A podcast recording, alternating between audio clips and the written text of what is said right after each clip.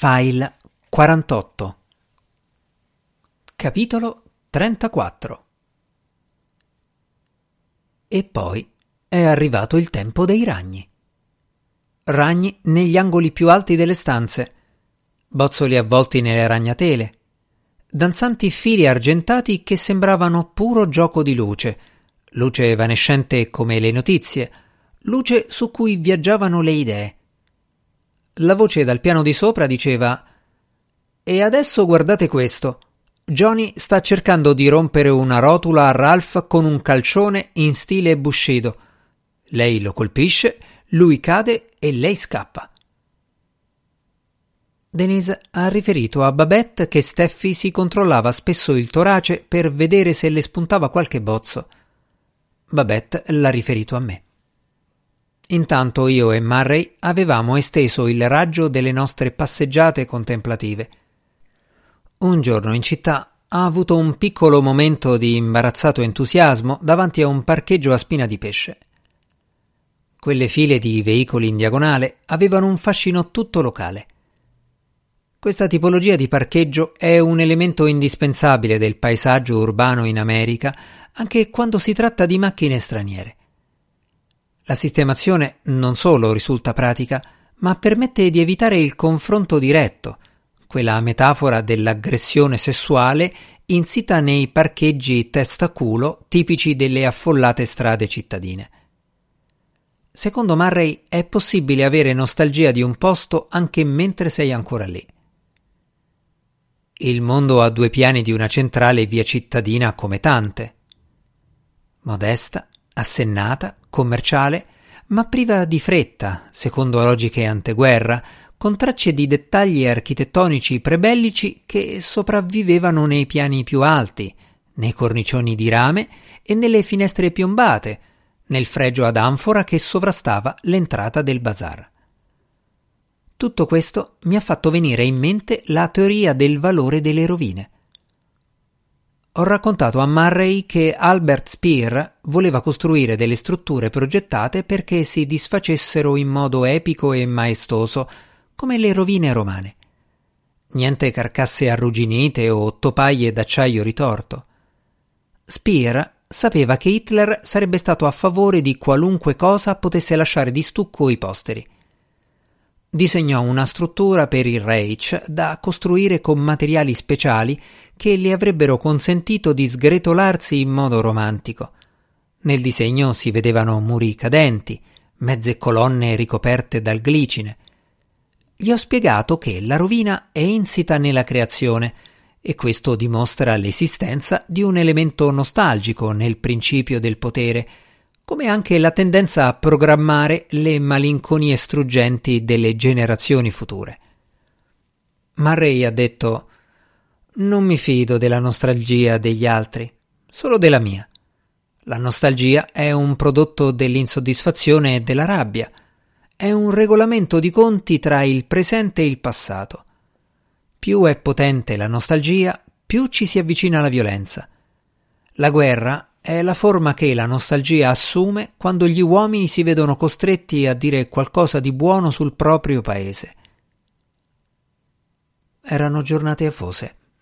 Io aprivo il frigorifero, scrutavo nel congelatore. Arrivava uno strano scricchiolio dagli involucri di plastica dei cibi, dagli involti delle cose mangiate per metà, dai sacchetti con dentro fegato e costolette, lucenti cristalli di neve uno sfrigolio freddo e secco, il rumore di un elemento che si decompone trasformandosi in vapori di freon. Un sinistro fruscio di elettricità statica, insistente ma pressoché subliminale, che mi faceva pensare ad anime ibernate, forme di vita dormienti che si approssimavano alle soglie della percezione. In giro non c'era nessuno. Sono andato all'altro capo della cucina, ho aperto il cassetto del compattatore e ho guardato nel sacchetto della spazzatura. Un cubo untuoso di lattine mezzo stritolate, stampelle per gli abiti, ossa di animali e altri rifiuti. Le bottiglie erano rotte, i cartoni appiattiti, i colori dei prodotti erano ancora intensi e vivaci. grassi, succhi e pesanti depositi mollicci trapelavano attraverso strati di materia vegetale compattata. Mi sembrava di essere un archeologo che stava per passare al vaglio un ritrovamento di frammenti di utensili e varia spazzatura cavernicola. Erano trascorsi più o meno dieci giorni da quando Denise aveva buttato il Dylar nel compattatore. Quella spazzatura lì ormai era stata sicuramente messa fuori casa e portata via. E anche se non fosse stato così, le compresse erano sicuramente state demolite dai colpi del pistone. Tutto ciò era funzionale al mio strenuo tentativo di credere che io mi fossi messo a frugare nella spazzatura così, tanto per passare il tempo. Ho slacciato i manici del sacchetto, l'ho aperto e l'ho tirato fuori. Il tanfo mi ha investito con una forza sconvolgente. Era roba nostra quella. Ci apparteneva. L'avevamo creata noi. Ho portato il sacchetto in garage e l'ho svuotato. Quella massa compressa buttata lì sembrava un'ironica scultura moderna, enorme, tozza, beffarda. L'ho colpita con il manico di un rastrello e poi ho sparpagliato il materiale sul cemento.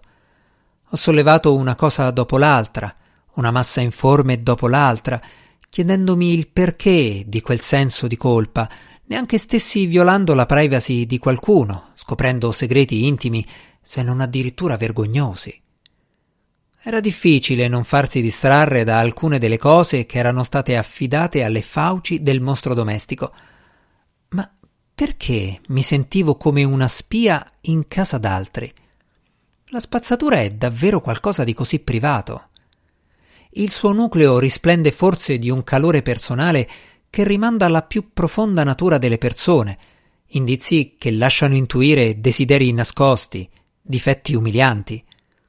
Quali abitudini, quali fissazioni, vizi, inclinazioni, quali atti solitari, quali routine. Ho trovato dei disegni a cera che ritraevano una figura con un seno prosperoso e genitali maschili. C'era un lungo pezzo di spago con una serie di nodi e piccoli cappi. All'inizio sembrava una sequenza casuale.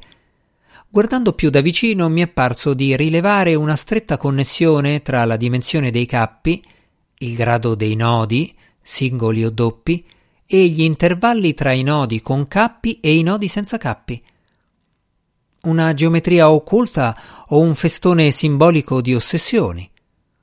Ho trovato una buccia di banana con dentro un assorbente. Avevo davanti il lato oscuro e sommerso della coscienza del consumatore. Mi sono ritrovato un'orribile massa di capelli grumosa, sapone, bastoncini per le orecchie, scarafaggi spiaccicati, tappi di plastica, garze sterili macchiate di pus e grasso di bacon, pezzi sfilacciati di filo interdentale, frammenti di ricambi di penne a sfera, stuzzicadenti con ancora infilzati pezzetti di cibo. C'era un paio di mutande a brandelli con macchie di rossetto, forse un souvenir del Greyview Motel. Ma non c'era la minima traccia di una bottiglietta arancione fatta a pezzi, né di resti di pilloline a forma di disco volante. Pazienza. Avrei affrontato quello che dovevo affrontare senza assistenza chimica. Babette aveva detto che il Dylar era stato un buco nell'acqua. Aveva ragione, come aveva ragione Winnie Richards e come aveva ragione Denise. Erano dalla mia parte e avevano tutte ragione. Avevo deciso di fare altre analisi. Quando sono arrivati i risultati, sono andato dal dottor Chakravarti nel suo piccolo studio all'interno dell'ambulatorio. Era seduto a leggere il referto, con quel suo viso paffuto e le occhiaie, le mani lunghe poggiate di piatto sulla scrivania, dondolava piano la testa. Eccola di nuovo, signor Gladney. Ultimamente ci vediamo davvero spesso. È bello avere pazienti che prendono sul serio la propria condizione. Quale condizione? Quella di pazienti le persone tendono a dimenticare di essere dei pazienti. Una volta usciti dallo studio del medico o dall'ospedale non ci pensano più. ma siete pazienti in via permanente, che vi piaccia o no. Io sono il medico, lei il paziente. Non è che alla fine di una giornata un medico smetta di essere medico, e nemmeno il paziente dovrebbe smettere di essere paziente. La gente si aspetta che un medico affronti certe cose con il massimo della serietà, dell'abilità e dell'esperienza. Ma cosa dire del paziente? E della sua professionalità? Mentre diceva queste cose, con il suo tono meticoloso e cantilenante, non staccava gli occhi dal referto. Devo dire che il suo livello di potassio non mi piace affatto, ha continuato. Guardi qua. Un numero tra parentesi che il computer ha evidenziato con degli asterischi. E cosa significa? A questo punto non ha senso che lei lo sappia. Com'era il mio livello di potassio l'ultima volta? Nella media, grosso modo, ma forse questo valore elevato non è veritiero. Stiamo parlando del sangue nel suo insieme. C'è la questione delle provette con il gel separatore. Sa di cosa sto parlando? No. Adesso non c'è tempo per spiegare. Abbiamo valori elevati veri e valori elevati fasulli. Le basti sapere questo. E il mio potassio quanto è elevato? È schizzato alle stelle, evidentemente. E questo cosa potrebbe indicare? Potrebbe non voler dire niente e potrebbe voler dire un bel po' di cose. Un bel po' quante? Adesso ci stiamo addentrando nel campo della semantica, ha detto. Quello che sto cercando di capire è se questi valori del potassio potrebbero essere il sintomo di un disturbo che ha appena cominciato a manifestarsi, un disturbo provocato forse dall'ingestione o all'esposizione a qualcosa di nocivo, una contaminazione involontaria o a qualche sostanza contenuta nell'aria o nella pioggia. Lei è entrato effettivamente in contatto con questo genere di sostanze? No, ho risposto io. Sicuro? Sicurissimo. Perché? I numeri indicano per caso la possibilità che io sia stato esposto a qualcosa di nocivo? Se lei non è stato esposto a qualcosa di nocivo, direi che è un po' difficile che i valori diano indicazioni in tale senso, non le pare? E allora siamo d'accordo, ho detto io. Ma mi dica una cosa, signor Gladney, in tutta onestà. Lei come si sente? Per quanto posso saperne io, mi sento benissimo. Una meraviglia. Meglio rispetto agli ultimi anni, relativamente parlando. In che senso relativamente parlando? Dal momento che adesso sono comunque più vecchio di prima. Il medico mi scrutava attentamente. Sembrava che stesse cercando di sfidarmi con lo sguardo. Alla fine ha scritto qualcosa sulla mia scheda personale. Mi sentivo un po' come un ragazzino convocato dal preside perché ha fatto troppe assenze ingiustificate. Gli ho detto come si fa a capire se i valori elevati sono veri o fasulli? Adesso le prescrivo altre analisi da fare a Glasboro. Che ne dice? C'è questo nuovo laboratorio che si chiama Fattorie della mietitura d'autunno. Hanno dei macchinari scintillanti, tanto sono nuovi. Non rimarrà deluso, vedrà. Scintillanti, mi creda. D'accordo. Ma il potassio è l'unica cosa che devo tenere d'occhio? Meno ne sa e meglio è. Lei vada a Glasboro, gli dica di andare a fondo senza tralasciare nulla e si faccia dare i risultati in una busta sigillata. Appena saranno pronti, me li porti immediatamente. Io li analizzerò fin nei minimi dettagli, li spulcerò uno a uno. Alle fattorie della mietitura sono i leader del settore, hanno gli strumenti più precisi, glielo garantisco il fiorfiore degli esperti del terzo mondo, le procedure più all'avanguardia. Il suo sorriso radioso gli stava appeso sulla faccia come una pesca all'albero. Insieme, come medico e paziente, io e lei possiamo fare cose che non saremmo in grado di fare separatamente. Non si sottolinea mai abbastanza il ruolo centrale della prevenzione. Meglio prevenire, si dice. È un proverbio o una massima? Di sicuro lei che è professore saprà dircelo. Mi serve un po' di tempo per rifletterci. Ad ogni modo, la prevenzione è tutto, non è così? Ho appena dato una sfogliata all'ultimo numero di Pompe funebri americane e il quadro è alquanto scioccante. L'industria non è ancora pronta a far fronte al numero elevatissimo di morti. Babette aveva ragione. Il dottore parlava un bellissimo inglese. Sono tornato a casa e ho cominciato a buttare via una serie di cose. Ho buttato esche da pesca, palline da tennis inutilizzabili, valigie rotte. Ho rovistato in soffitta in cerca di vecchi mobili, paralumi scartati, zanzariere deformate, bastoni per le tende storti.